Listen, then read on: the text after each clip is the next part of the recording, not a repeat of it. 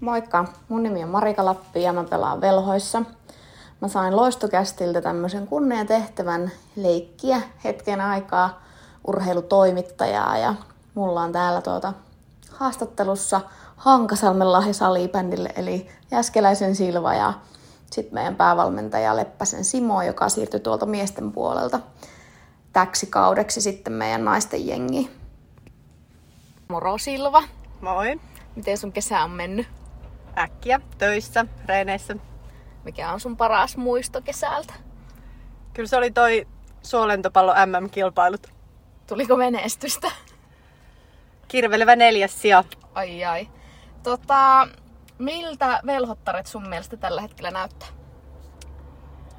Velhottaret näyttää tällä hetkellä innokkailta ja nälkäisiltä. Joo. Mikä on sun mielestä velhottarien vahvuus ensi kaudella? No, meillä on tota,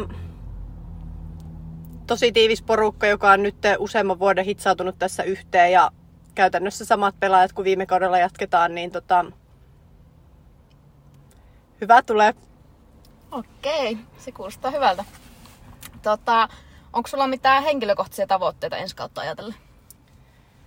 No henkilökohtaiset tavoitteet on siellä, että lähdetään hakemaan 100 liikapistettä.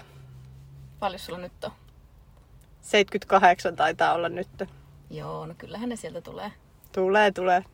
Tota, ketä velhotarta kannattaa sun mielestä ensi kaudella seurata? No, jokaisessa pelissä, kun Lotta Lindi on kentällä, niin on maalitakuu, että eiköhän ne katseet kannata sinne suunnalle laittaa. Hyvä vastaus. Tota, mikä on sun mielestä Kuopiossa parasta?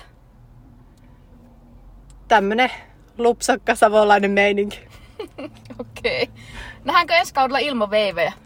No nähdään ja siis useita kappaleita. Oi oi, kannattaa siis olla katsomossa tarkkana. Hei sitten tähän loppuun semmonen muutama nopee. Ylivoima vai rankkari? Rankkari, Syöttö vai maali? maali, Kotitupla vai vierastupla? kotitupla, Pelipäivän pasta vai pizza?